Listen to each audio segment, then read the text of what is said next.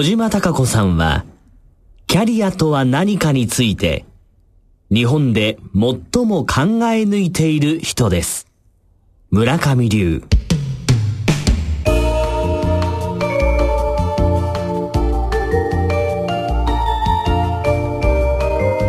小島鈴木のダイバーシティプラットフォーム。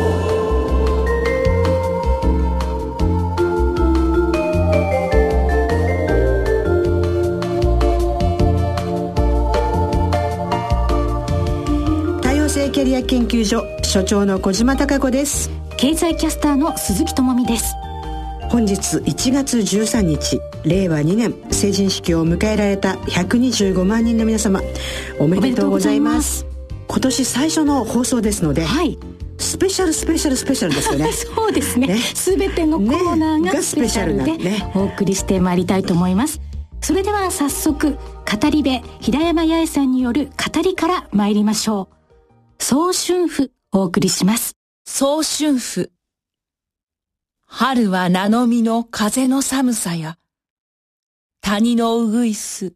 歌は思えど、時にあらずと声も立てず。氷溶け去り、足は角ぐむ。さては時ぞと思うあやにく。今日も昨日も、雪の空。春と聞かねば白でありしを、聞けばせかるる胸の思いを、いかにせよとのこの頃か。いかにせよとのこの頃か。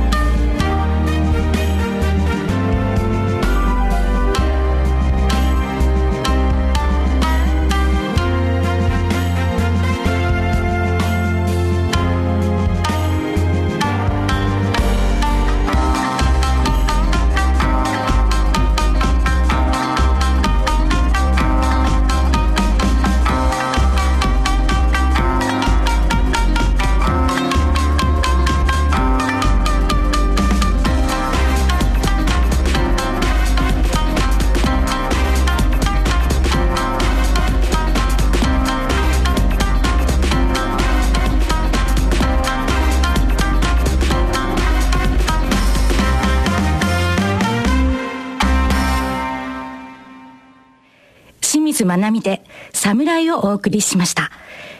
にせんにじゅうねん最初のスペシャルゲストです。津軽三味線奏者の清水まなみさん、そしてピアニストで作曲家の斉藤孝也さんです。よろしくお願いいたします。よろしくお願いします。なぜお二人揃ってお迎えしたかと言いますと、今まなみさんの曲をおかけしました。清水まなみさんのサムライという曲なんですけれども、この曲をライブでは未来という和洋ユニットで演奏することが多いということで、その未来というユニットのメンバーの一人がピアニストの斉藤孝也さんと。はい、そういうことですね。そうです。そうですね。はい、サムライという曲はこの時期にふさわしいと言いますか、言ってみればこれから何かが始まるぞっていう感じもしますし、物語性もあるなという感じなんですが、まなみさんの作曲ということで、津軽三味線で作曲っていうのは何か皆さんイメージが湧きにくいと思うんですけれども、自分の中でイメージしたことを音にしていくって感じなんですか？私とはそうですね、イメージしたことを音にしてるだけなんですけど。えー、侍はどんなことをイメージして曲に？侍はですね、お正月だったと思うんですけど、ラストサムライという映画を見ていて、えー、自宅でね、曲を作ろうと思って。ラストサムライってトム・クルーズがプロデュース で, で、はい、渡辺謙さんがハリウッドに進出するきっかけになった大作と言ってもいいと思うんですけど。そうなんです。私もハリウッドに行きたいと思ってその夢を曲に乗せました。そうなんですね。そうなんですよ。本当のことですよこれ。マジですか？はい、そんなロマンあふれる曲を斉藤孝也さんは演奏されてるわけですよね。はい、そうですね。今一緒にライブでは演奏してます。はい、レコーディングはまたその時はね違う方なんですけど。別だったんですね。はい、和洋ユニットですから、はい、普通津軽三味線って尺八の方とか和太鼓の方と共演することが多いと思うんですけど。多いですね。うん、珍しいですね。未来ってさんにんなんですよね。そうですね、実際はそうです。ええ、はい、メンバーもう一人いらして、パーカッションが宮本仁さんということで、はい、このねパーカッションが高谷さんまた聴いてるというか、うん、すごいですよね。三味線とピアノのパーカッションっていう取り合わせが結構個性的かなとは思ってますけどね。あんまり見ないですよね、こういう組み合わせは。うん、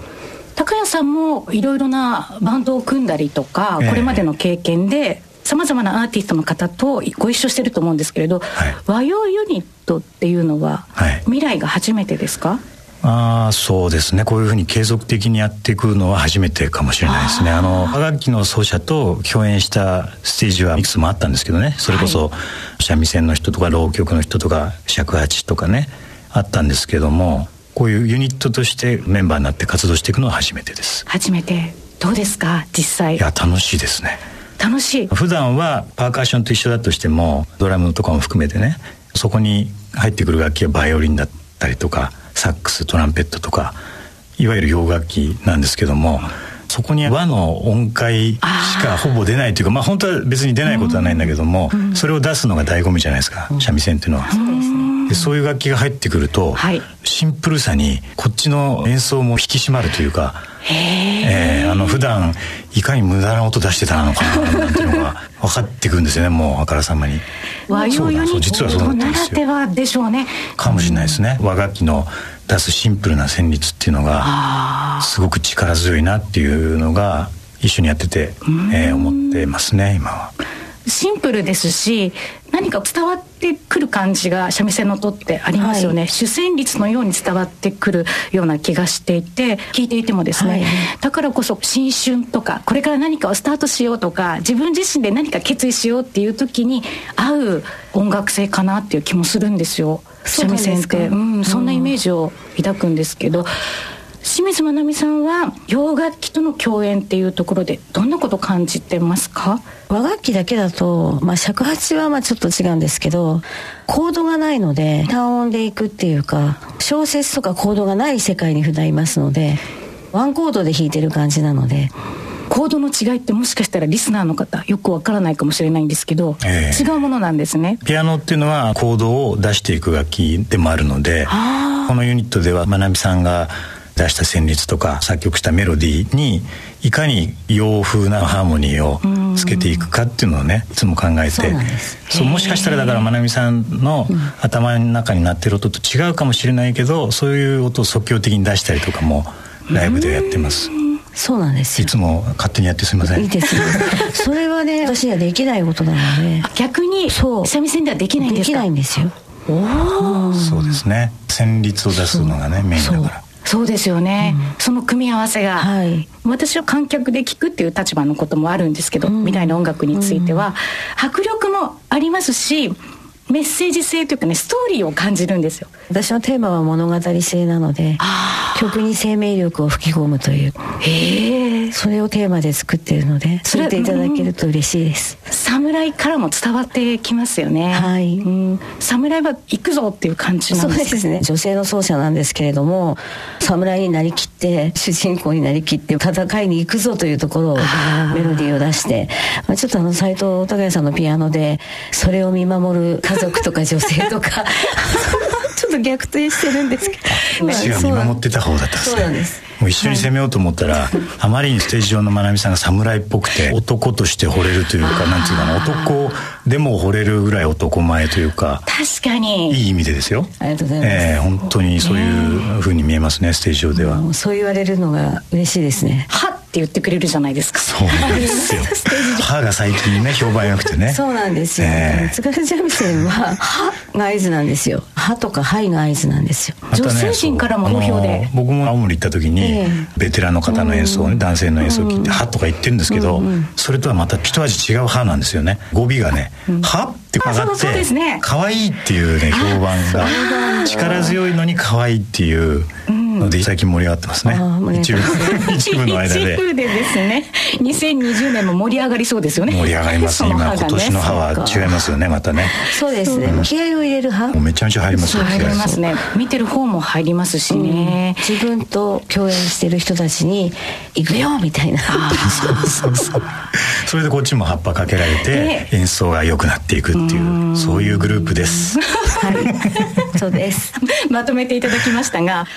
私距離を置きながら今質問させていただいてるんですが、この未来という和洋ユニットに語り部、はい、先ほどねこのコーナーの前に語っていました平山八重さんとストーリーテラーの私が加わったユニットが未来カノンということになるわけでして、未来は未来カノンの音楽チームという言い方もできるわけですよね、はい、和洋ユニットの未来、そして音楽とドラマ語りも融合するということで、この融合ユニット、ダイバーシティユニットと言えると思うんですけれども。ダイバーシティ来ましたね、キーワードがこんな番組のタイトルでもありますかまさにそうですね、うん、ダイバーシティユニットなんですね。そうなんですよ、ね、ダイバーシティユニットなんですよ。 そうですね、そこに注目していただいた去年結成ですから、はい、まだ半年ぐらいなんですよ、結成されて、はい、でもこうして他のラジオ番組にも取り上げていただいたこともありますし、あと音楽雑誌でも取り上げてもらえたというのは本当にありがたいことですよね、えー、すみません、ここから私メンバーとして話します、はい、そうもうメンバーですから仲間が出てきてそうですね、嬉しいですよね、はい、えー、本当ですよね。和洋ユニットで斬新なのに そ,、ね、そこに語りが入るっていうね。そうなんです、そうなんですよね。ちょっと手前味噌みたいな流れになってきましたけど。そうなんですけど、いやでもこれ変わってると思いますよ。これ実はにせんじゅうきゅうねんのじゅうにがつじゅうごにち日曜日に埼玉県の白岡市で町おこしのライブイベントを開催しまして、埼玉県を中心にさまざまな町を巡って町おこしをしていこうと、音楽とドラマ語りで言ってみれば全国を元気にしていきたいというプロジェクトの一環でもあるんですけれども、だいいちだんがじゅうにがつじゅうごにちにありまして、アンコールをいただいちゃったなーって、ね、そうでしたね、びっくりしました。アンコール来るなんてね、えー、みんな知らないお客様なのにね。そうですね、予期せぬ、うんね、初めてね未来カノンを知ったという方々ですね、はい、ね、舞台ホールでしたけれども、えー、そこでほぼ満席状態で、未来の音楽にも皆さん拍手がすごかった。いっきょくにきょくめで私が エムシー で登場した時もすごく好意的になんかステージに視線を向けてくださって、また音楽とドラマ語りの世界、その世界観っていうのを初めて味わったという方々も多かったみたいで、休憩時間にも観客の方に声をかけられたんですけど、ああ、そうです。すごい興奮されてましたね。よかったですよね。ねえ、未来可能もリーダーは清水まなみさんですよね。そうですね。このね、音楽にドラマが入る、はい、加わるっていうこと、どんな特徴があるというふうに感じます？私は物語性を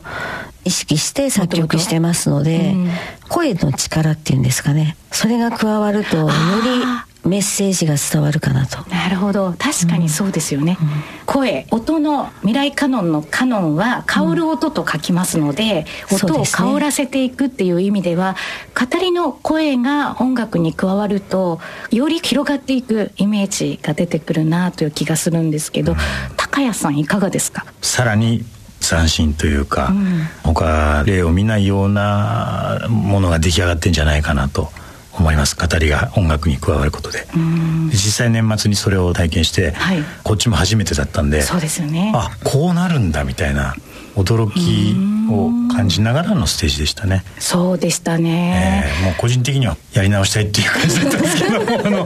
初めての試みで、うん、えー、でもだいいっかいめとしてはね、うまくいったと思うんですけども、うん、そうですよね、次の、はい、次のステージがもうすでに楽しみというか、うん、やり残したことはいっぱいあります。なんか次のステージの話が出ちゃったので、はい、ここでお伝えしてもいいですかね、はい、決まってましたねそういえば決まってるんですよ。今年さんがつとおか渋谷の ジェイゼット ブラッドはい、サウンドオブ東京という東急セルリアンタワーのにかいにある、はい、本当にインターナショナルなライブハウスで海外からのアーティストの方々も公演されるような、高橋さん、ここってある意味憧れのステージですよね、はい、アーティストの方々にとって。そういうところの一つですよね、うん、すごいいい場所にありますし、うん、そこでやるんですか僕らは。いや、やるんですよやるんですよやっちゃうんですね。やるの未来可能、未来可能リーダー清水まなみのもとにやるわけですよ、うん、もうやりますよ。音楽とドラマ語りということで、はい、都内進出埼玉だけじゃないぞと、はい、ダイバーシティユニットですので、展開もダイバーシティに東京発信と、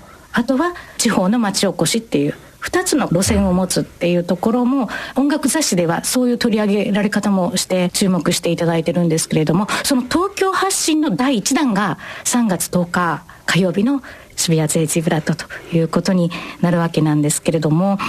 普段は和楽器が出たりっていうのはまあ聞かないかもしれないですね、あそこでは。そうですよね、うん、そこでやらせていただくっていうのはちょっと新しい。そうですね、新しいですね、うん、会場側も新しい試みとして、うん、注目してくださってるようですね。今年オリンピックありますけれども、和楽器と洋楽器っていうのは海外からいらしたお客様にも楽しんでいただけると思いますので。そうですよね、三味線が見たいと。ああ、三味線がやってる音楽は素晴らしいんですよ、ピアノとベースで、うん、私がそこにベベンベンって入れただけで外人さんが全員振り向くというね、うん、そうそうそうね、注目度がね、アップみたいな、外国人の方々が注目してくださる、はい、っていうことなんですね。そういう、はい、そういう性格もありますね、このユニットは、ね、はい、和を感じる、日本を感じるならではの楽器ですもんね、うん、そうですね、民族楽器なので、はい、ですね、はい、そうですよね。そうだから今年のオリンピックイヤーはそういう海外からのお客さんいっぱい来るので、うん、はい、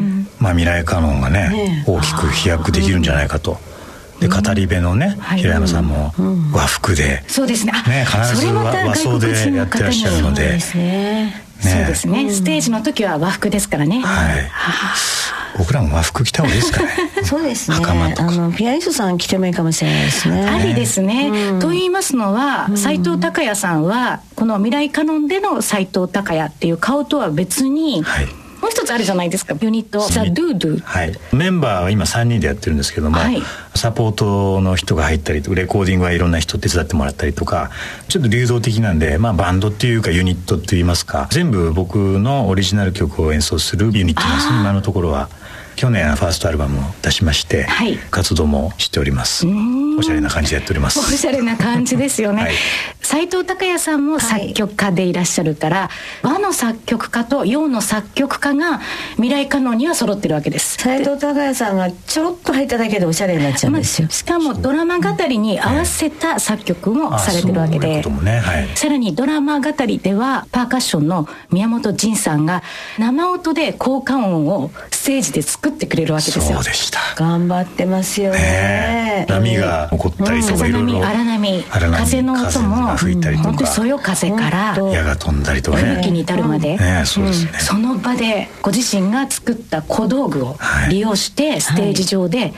音を聞かせちゃう、目でも楽しませちゃうっていう。そうでしたね。ですよね。今年さんがつの ジェイジー ブラッドでも披露したいと思うんですけれども、斉藤拓也さんはこの未来カノンとザ・ドゥードゥルでの活動っていうのを、まあ、両立てでいろいろやってるんですけれども、あの僕そうですね、自分のユニットとしてザ・ドゥードゥの活動が一番力入れてるとは言います。一曲ここで長くなりそうなんでかいつまんで、はい、曲の由来とか本当話したいとこなんですけど、実は別の番組でも話してたりするんで、テイストオブジャズで。そうなんですね、うんはい、もしかしたら聞いていただいたかもしれないんで、ギャンディンバップっていう曲なんですけども、はい、ラテンを僕は長くやってきたので、キューバ人の作曲家の曲をちょっとモチーフにしつつ、そこにビバップの要素を取り入れて、でそういうジャズとラテンとその他もろもろを融合しましたみたいなミクスチャー音楽を作ってみました。はい、それではお送りしたいと思います。アルバムドゥーディズムでギャンディンバップ。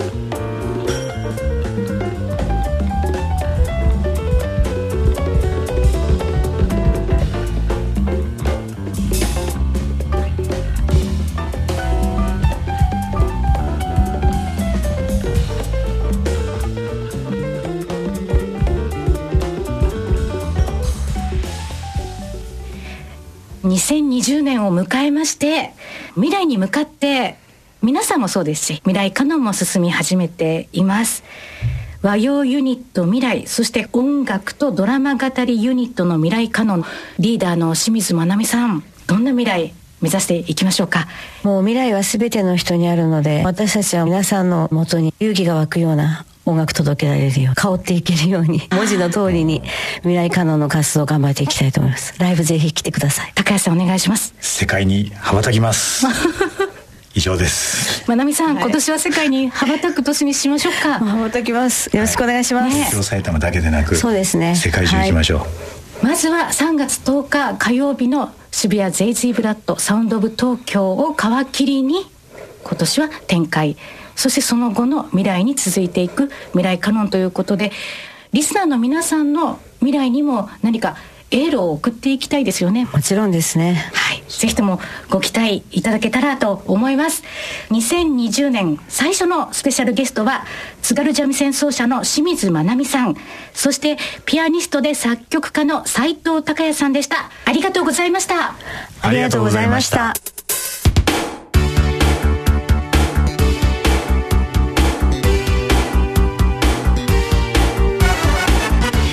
思想人生のすすめ。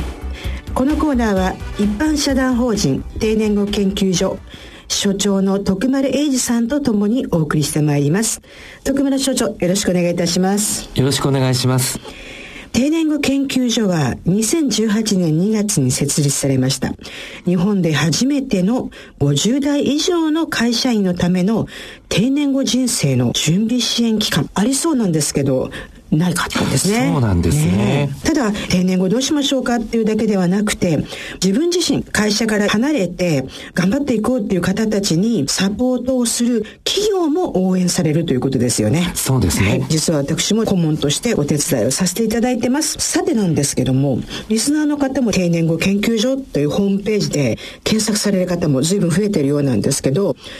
開発型シンクタンク目指しますって書いてありますけど、開発型シンクタンクってどういう意味ですか？はい、定年後研究所では定年後の人生を自走人生って呼んでるんですね、はい、で会社っていう頼るものがなくなった時に自分の力で走らなければならないっていう意味なんですけども、この将来の自走人生に備えてどんな準備をしたらいいのかとか、具体的にどうアクションを起こしたらいいのか、まあ、こんな疑問に答えるために研究所では具体行動メニューの企画開発を行ってるんですね。ですから研究所といっても調査研究といっても課題の提言だけじゃなくて、まさに課題解決のための開発を行うシンクタンクでありたい、まあ、そんな願いで作った研究所なんです。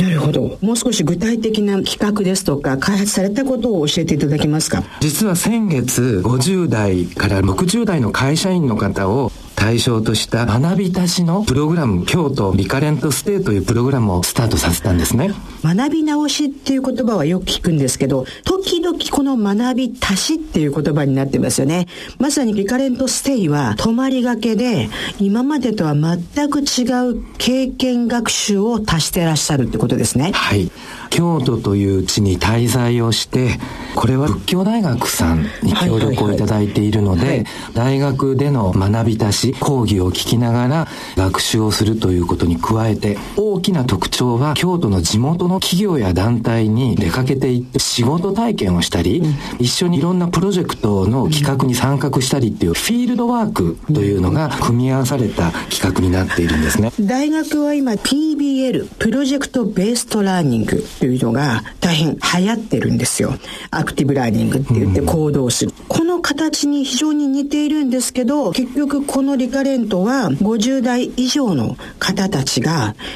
本当に京都に行って仏教大学の学長から人生ひゃくねんの生き方っていうのを講義を受けた後に京都を学び、そして京都の課題である観光ですとか街づくりに対して自分事として実際に体験をされるっていうことなんですね。そうですね、うん、今小島先生おっしゃったように仏教大学で言ってみた人生観っていうのをもう一度学び直すとともに、今回は京都という地にある大学ですので、京都にある民族信仰のお話なんかもね、大学の先生にしていただきまして、えー、それから後にフィールドワークで、まあ、例えば京都の町おこし、はい、あるいはその京都に移住をしてくる人たちの移住の計画だとかのプロジェクトに参画をするのに、京都という地、それから京都という地に住んでいる人たちの理解を深めるっていう点で非常に好評だったんですね。私もこのフィールドワークのプログラムを見て面白いなと思ったのが、講義を受けて、学生からすると講義は眠たいものですけど、ある一定の年齢になると今まで自分の持ってた知識をさらに深掘りできて、まさに足せるので、大学の先生の授業が面白いって一般の方はおっしゃるんですね。なおかつこの京都の観光じゃない土地にある民族信仰っての、これの切り口すごく面白いですよね。そうですね、京都っていうのは当然ですけど歴史伝統のある町ですから、うんうん、そこで行われている祭りだとか、うん、いろんなことっていうのはそれぞれの意味があって、うん、それが現代の生活の中でどういうふうに取り込まれて、それが京都の観光のテーマになったりとか、観光のネタになったりしてるんですよね。にがつにお水取りがあるじゃない、夏は大文字があるじゃないですか。パッと読んだだけで、水と火を祭りの対象にしてる、書いてあるのを読んだだけで、いや知りたいって思いましたよね。そうですね。参加された方たちの反応ってどうでした？ごじゅう代ろくじゅう代の方ですから、うんええ、自分でも学生時代に、うんはいはいまあ、いろんな勉強してらっしゃるんですけども、うん、今回この京都で講義を聞いてみて、ええ、やっぱり初めてのことが多いようですので、はい、非常に興味深く聞くことができたという、ええ、非常に好評だったんですね、うん、今年だいにかいめの定年後研究所がななじゅっさい定年になることについての調査をされているんですけど、ここでね、ななわりの人がろくじゅうごさい以降の理想の働き方は現在の会社で働き続けること、理由は今の生活を変えたくない、安定した収入を得たい、めちゃめちゃ保守的なんですよね。そうなんですね。で、今回の面白いのが、京都リカレントに行ってらっしゃった方たちの参加の声、要は自分たちが閉塞していた日常の中から、京都に泊まりがけで知らない人たちと勉強して、実際の商店街に行ったり、そして何よりも旅館で修学旅行の学生たちを多く入れるところに働いたと。これをやってみたら、今までの生き方働き方をもっとアクティブに変えた方がいいんじゃないかって、真逆ですよね。今回の調査では、今の会社に満足しているという割合はそんなに多くなくて、うん、満足してるわけじゃないんだけども、うん、変えたくないから、うん、ろくじゅうごさい以降も今の会社で働くっていうことを理想とする人がななわりっていうことなんですよね。で、うん、逆にいろいろな外の世界に出てって、うん、チャレンジをしてみたいっていう人は じゅうよんパーセント ほどしかいなかったんですけども、うん、今回の京都リカレントステイのそのフィールドワークっていうのは、いろんな旅館で、うん布団の上げ下ろしとか、うんうん、食事の配膳だとか、うんうん、そういったところを仕事体験をしてみる。あとは地元の古川町商店街っていうところで、えーえー、シャッター街商店街になりかけてるところをどう活性化するかっていうことで、うんはい、商店の中にあるカフェでコーヒーを入れたりとか、えー、接客をしたりっていうような仕事体験をしてみるっていうことがすごく新鮮で、外の世界を見てみて日常から離れて、自分自身の新しい能力力の発見っていうんですかね、うん、そういったところが大きかったんじゃないですか。このアンケートはある意味、今の場所は積極的に好みではないけど、このままでやれるんならやっていこうと。しかし実際にえいやって短い期間でも自分の日常から離れたら、ものすごい刺激の学びが出て、新しい発想が生まれた、うん、ということは、今あんまり好ましくないけどこのままの人っていう人たちをどんどん外に出ていったら、可能性が広がるっていうことが京都のリカレントではっきりしたってことですよね。そうですね、うん、ですから今の会社で働いてる、そして勤労的収入を得てるということの安定感は失いたくない、はい、けども、うんもし外の世界を体験したりっていう機会があれば、日常を離れて実際やってみたら、すごく自分の将来の人生のことを考えてもためになったっていうことですから、今回回現役の会社員の方たちにこういう機会を提供できたっていうことが多いと思うんですね。会社辞めちゃってから外の世界に行くしかないっていうと、うん、やっぱり勇気のいることですよ ね, ねちょっとまた聞きだったんですけど、カフェ体験をしたらカフェやってみたいなと思ってたけどなかなかそんなに簡単じゃないよって気がついた人がいるって話聞いたんですけど、そうなんです。実際ですね、私もその体験の現場にたまたまいたんですけども、もともと商店街自体がシャッター商店街になりかけてるっていうことで、はいはいえー、お客さん来ないんですよ。でも一時期、まあ、はちじゅうねんだいぐらいかな、ファストフードがバーッと出た時に日本の古き良き純喫茶がバタバタバタっとなくなり、うん、ところが喫茶店世代、私もそうです、所長もそうだと思うんですけど、ろくじゅう過ぎたら喫茶店行きたくなって高倉町とか米田とかまた喫茶店ブームですよね。そうですね。でも古川町だとちょっときつい、うん、じゃあどうしようっていうんで研修をしてる人からの発案で、うん、大通りに行ってビラ配ってお客さん連れてこようよっていうそういう展開になりまして、そしたらご多分に漏れず、ええ、結構お年寄りが多いんですよね、はいはいはい、というのが、はい、だから若い人をイメージしたカフェっていうのはなかなか馴染みにくいんです、うん、それでも研修されてる方は、ええ、そうですね、ななじゅっさいなかばぐらいのおばあちゃんにコロンビアコーヒーの専門店なんです、一回飲んでくださいって一生懸命説明しておばあちゃんが来てくれて、えー、でみんなで喜んだんですけど、まあ、そういう体験をしてみて、うん、世の中って大変だなっていうふうに思ったじゃないですかね。仕事人生っていうことを否定するつもりはさらさらないんですけど、接客をしたことなくてオフィス街にいる人たちがにじゅうねんまえにね、そば打ちブームがあったんですよね、うん、男性定年後にそばを打ちたいって、それでそばは打ってればいいんですけど、お店を開いたらほとんどの人が失敗したっていうのがあって、うん、何が失敗したって言ったら結局ありがとうございますとか接客の難しさ、所長前にして言うのはあれですけど、日本の男性ってそんなに接客うまい方じゃないですよね。そうですね、今回も見ててそうだったんですけど、まあ、人前でね、うん、笑顔を作ったりとか、うんうんまあ、そういうのがちょっと苦手な人が多いですし、うん、ただですね、今回参加された中にはあの今のお仕事の中で、まあ、いわゆる接客、うん、ずっと長いことやってらっしゃった方がいて、でその方旅館の実習に参加されたんですけど、えーえー、そしたら同じ接客でも業種によって全然違うよね、うん、で自分が経験したことをさらに違う業種で接客を経験することによって、うん、まさに学び足しになったんですよね。この学び足しって人生ひゃくねんの中で折り返したごじゅうだい、まだ会社にいる時にリアルな別の世界、私はよく言うんですけど居心地が悪くて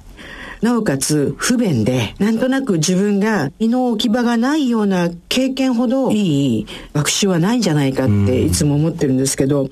リカレントスクールっていうのは一石三鳥四鳥になりそうですね。そうですね。これ来年度以降もあります。今回非常に好評だったので、ええ、やっぱり一人でも多くの人にね学び足しっていうのを在職中に経験してほしいなって思ってるんですね。なるほどね。企業の方にもやってほしいですね。企業が応援して少し福利厚生的に補助してくれたりとか、地方の大学ですとか、そうですね、地方の商店街さんとか企業さんが大企業を経験してらっしゃる方が地方ででうまく活躍するベースもありますからやってほしいですね。そうですね、えー、これもぜひねあの、えー、地域振興だとか町おこしっていうことに役立つと思いますの で,、うんうん、そうですね、リスナーの方もぜひうちの町来ないとかうちと一緒にやりませんとかいう声があったらぜひぜひ反応していただければと思います、えー、ぜひお願いしたいですね。徳丸所長、今日も本当にありがとうございました。ありがとうございました。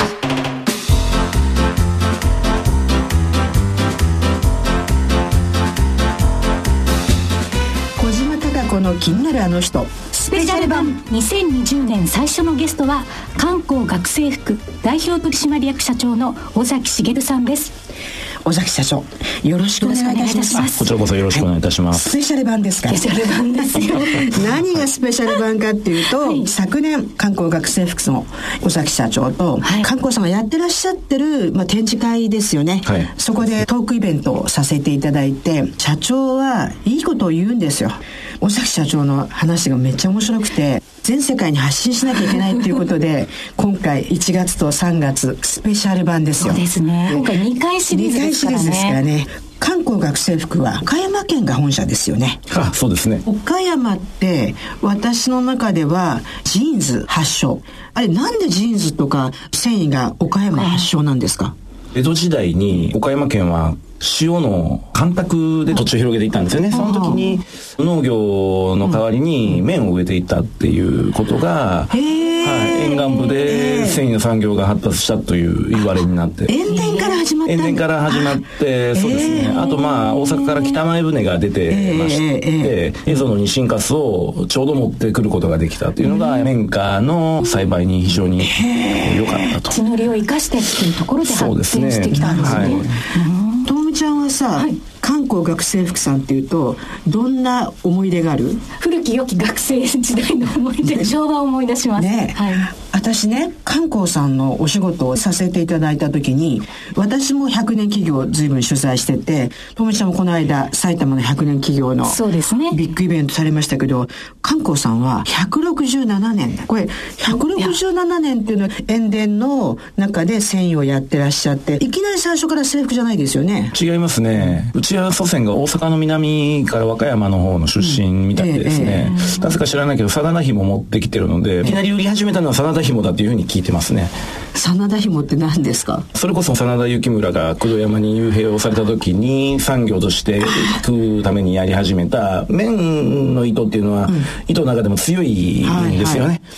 うん、でそれを編んで作った紐で巻きを縛ったり刀と帯をつなげるのに縛ったりだとか、えーそういうのに使っていた丈夫な紐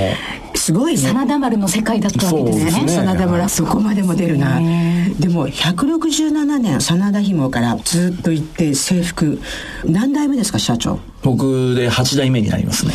うーんひゃくろくじゅうななねんそっかはちだいにわたりますよね。はちだいめここまで続く先祖代々の秘伝の何か教えとか、うん、門外不出の何かあるんですか？よく聞かれるんですけどね特にはないんですよね、えーまあ、質素倹約だとか勤勉に勤めなさいだとか、まあ、そんなようなことなのかもしれませんね、えー、ああバブリーじゃダメなんだ守り今おっしゃった守りだけでは続かないと思うんですよ。攻めもないと。今回韓国学生服さんって学生服の時の一番センセーショナルはあの桜田淳子さんに学ラン着せたのね。ああ学ランみんな着たくないのよ。小学校まで半ズボン履いてんのになんで中学校行ったら制服着なきゃいけないのよっていうのがあった時に桜田淳子が着るんだったら俺も着るっていう小ろくがいたんですよ。当時のアイドルそうそうそうましてセーラー服を着せないで今で言うと何萌え何萌えですかね。なんでしょうねあれすごいですよね。あれ攻めましたよ。今でも頑固さんといえばあの シーエム だよねっていうふうに言われますね。 あ, あと何ですかね放浪看板、ね、そうそうそうそう、はいはい、放浪看板集めてるコレクターの人たちいっぱいいて観光さんねオロナミン C とか、えー、ボンカレーとか、はあ、あれも三大放浪看板、ね、昭和の昭和を象徴するでね何が言いたいかというともちろん学生服では韓国さんは一大ムーブメントを作ってる。だって流行じゃないじゃん。その中でひゃくろくじゅうななねんひゃくねん以上やった企業さんって割とインフラ系っていうかこれは生活になくてはならないとか結構守りの話ねさっきの、うんうん、ところが韓国さんの業界ってファッションだよ。いくら制服でも流行してるじゃない。私の時の制服は社会に責める制服だったよそれは小島所長のみじゃなくてですかいやいやいやいや私の周囲はねところが変わってくると可愛いとかスタイリッシュになったでしょ。そうですね、うん、ちなみに出身校は全国制服コンテストでいちいになったいやいやいやそうセーラー服なんですよす、ね、当時はだからセーラー服ちょっとしたブームそうそう制服は子供たちっていうか学生生徒をある意味統一化したんだけどそこにある個性をキャッチアップしてるのね。でやっぱり繊維洋服デザインっていうのは流行でしょ、うんそうですね。そこでひゃくろくじゅうななねんってすごくないですか？すごいですね。やはりあの受験生って制服で決めたりするわけですよ。どっちか迷った時などは制服ってやっぱり大きいんですよね、うん、存在として、はい、社長自体は最初韓国さんの一社員として入られるわけですよね。どこに入られたんですか？工場に入ってましたね。工場の人たち将来社長、えーね、将来のはちだいめってそうですねよく言われたのは、うんうん、あんたのおじいさんは立派な方だったからあんたもそういう立派な方になりなさいよみたいなことはよく言われましたね。っていうことは社員の方はおじいさんぐらいの時からもう社員だったから、はい、そうですよね。社長が生まれる前から社員だった人もいるわけですよ、ね、あもうちっちゃい頃から知っとるよあんたのことはっていうのはざらにある話ですね地元では、えーその中でやりにくさとかなかったですか？うん、やりにくさもこんだけ周りの環境が同じようになると慣れるので、はたから見るとやりにくいのかもしれませんけど、まあ、それはまあ当たり前だと思ってるんで、別になんというあれでもないですね。社長ね、ひゃくろくじゅうななねんやっぱり長く発展し続けるっていうこの継続には何かの理由があると思うんですけど、どこだと思います？いろいろあると思うんですけど、うん、大きいのは新しいことにチャレンジをしていくことを、うん、もちろん臆病な方もいっぱいいらっしゃるんですけど、うん、まあでも最後やってみようじゃないかみたいなことを言う人が多かったんだろうなっていうふうには思いますね。これ逆算力だね。ちょっと今小さな宣伝を今身内でしてしまいましたけど逆算力、逆算力だよね。だって成功の事例を何度も何度も上書きしたいし、挑戦すると失敗しそうだからしたくないじゃないですか、うん、ましておじいさんいい人だったとか、ひゃくろくじゅうななねん続続いてる時に自分の代で途絶えちゃ嫌だとか思うじゃないですか。それは嫌ですけどね、うん、それは嫌だけどでも別の言い方をすると、それ挑戦しなさいっていうのは社員に向けて言うわけですよね。そうですね、割とその挑戦とかチャレンジとかいうワードは社員にはよく発信はしますけど、うーん、はい、今日本自体がものすごく閉塞してて、はい、止まってるじゃん、ちょっと、ね、成長は全然ね、うん、名目 ジーディーピー もにじゅうねん全然上がってない、うん、はい、この状態の中でちょっと失礼な言い方かもしれないですけど、地方でこんなに長くて元気でチャレンジングっていうのは意外というかびっくりですよね。そうですね、公私ともに健在っていう企業がひゃくろくじゅうななねんの歴史をね歩んできたっていうのは、リスナーの皆さんにとっても貴重な情報だと思います。そうそう、リスナーの方はやっぱりいろんな企業を目利きなんですよ、うん、その中で数字に出ない良さっていうのはこういうことだよね、はい、見えない資産、見えない資産。毎年毎年社長テーマを決められてますよね。そうですね、年始に発表しますね。ね、はい、今年の年始の発表をちょっとぜひ一言お願いします。今年はですね、はい、独自であることを楽しもうっていうふうにしましたね。独自である、はい、社員の方たちにある意味オリジナルで、会社も独自だってことですか？そうですね、そうですね。うーん、マーケット自体も割と独自のマーケットであるし、うん、商材もアパレルという分野においても、うん、至極一般のアパレルのものづくりだったりとかではないわけですよね、うん、そんな中で社員たちが考えていく過程において、よく聞くのが、どっかの会社をベンチマークしてとか、あそこの成功例を元にとかっていうようなことを言うんですけど、時代も違いが環境も違って扱ってる商材も持ってるファシリティも全然違う中で、その横を真似して何になるのっていうのが僕の考えなんですよね。もっともっと勝負となるようなとこは、独自であるということをもう恐れず楽しんでいくぐらいの気概でいかないと、新しいものって生まれてこないと思うんですよね。社員の方幸せだよね。そうです。私何度も転職してるからよくわかるんだけど、はい、いる時って不満だとか良さがよく見えるのね、はい、でもね、この閉塞した時代にね、うん、自分のオリジナリティやっていいよって信頼してくれてるわけでしょ。うん、幸せだよね。そうですね。で、にせんななねんから始まってるんですけど、にせんじゅうごねんちょっと面白いんですけど、驚きの点々点なんですけど、はいはいはい、これ何ですか？お客様とか関係者が驚く、想像を超えるようなものやサービスを生み出せる、そういうふうなマインドって必要だよねみたいな感じのことをこの年は言いましたね。なるほど、はい、期待値を斜め上にいけって感じですね。そうですね、超えていけということですね。韓国さん、制服以外にもいろいろ事業されているので、少しその授業のことも教えていただいていいですか？はい、今現在、韓光さんは先生の支援とかもされてるんですよね。そうですね、やっぱり長年学校現場にご訪問させていただいたりとかすると、うん、生徒募集であるとか、うん、先生方のことであるだとか、うん、いろいろな悩みをお持ちなんだなというようなことで、うん、先生たちの忙しさは多分世界一かもしれないね、うん、部活もやってるでしょ、うん、そうですよね、顧問の先生になって、ね、部活も支援されてるんですよね。そうですね、部活もいろいろな側面で先生の手を煩わせずに子どもたちが自分で考えるというキャリア教育の一環として考えれるような、そういうノートを開発したりだとかというのをお届けしたり、ノート、部活手帳みたいなやつですね、えーちなみにどんな手帳なんですか？やっぱ目標を定めて、そのために誰がどういうことをやっていくのかっていうのを明確に書いて、それをチームとして振り返るみたいな。大事なことっていうのはやっぱそういう役割を決めてみんなで力をして頑張るというのがやっぱ部活の醍醐味だろうな。部活の中で得ることはちゃんとノートテイクをして、うん、頭でも使えようみたいな、はいはい、そうです、うん、社会人になった時にもつながる知識というか、うん、言ってみれば組織作りにもつながる発想ですもんね。でもね、先生たちが幸せじゃないと子供たち幸せじゃないので、そういう意味でいくと韓国さんって総合的な教育支援産業なんですね。そうですね、近年は意識も持ちながら取り組みを、ちょっとリスナーの方たちにぜひ聞いてほしいんですけど、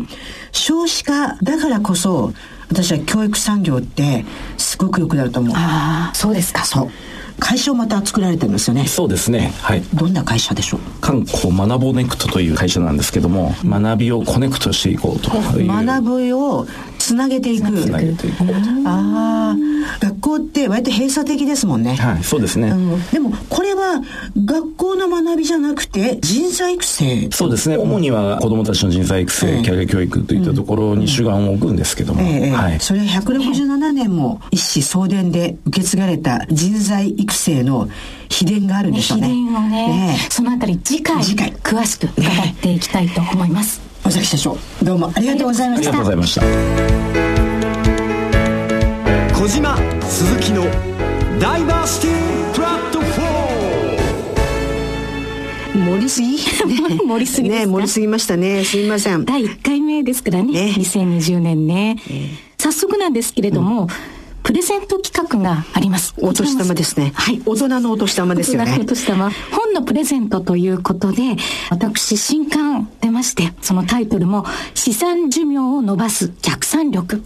今からでも間に合う人生ひゃくねん時代を生きるための資産形成、ごめいさまにプレゼントさせていただきます。ごめい？はい。ごめい。ダメです。いやいやいや。じゅうめいさまにしましょうか。いや、もう、もっと、もうリスナーの方たち、鈴木智美大好きとか言ってるんですから、抽選なの？小島所長の本もたくさんご応募いただいて抽選になってましたけど。厳正なる抽選？文字いっぱい書いてあるとつい手が伸びるとかあったらね。このね、逆算力っていう言葉がめっちゃ面白いんですけど。あ、ありがとうございます。内容的にはどんな内容なんですか？去年、にせんじゅうきゅうねん、うん、やっぱり大きな関心事の一つっていうというのが、うん、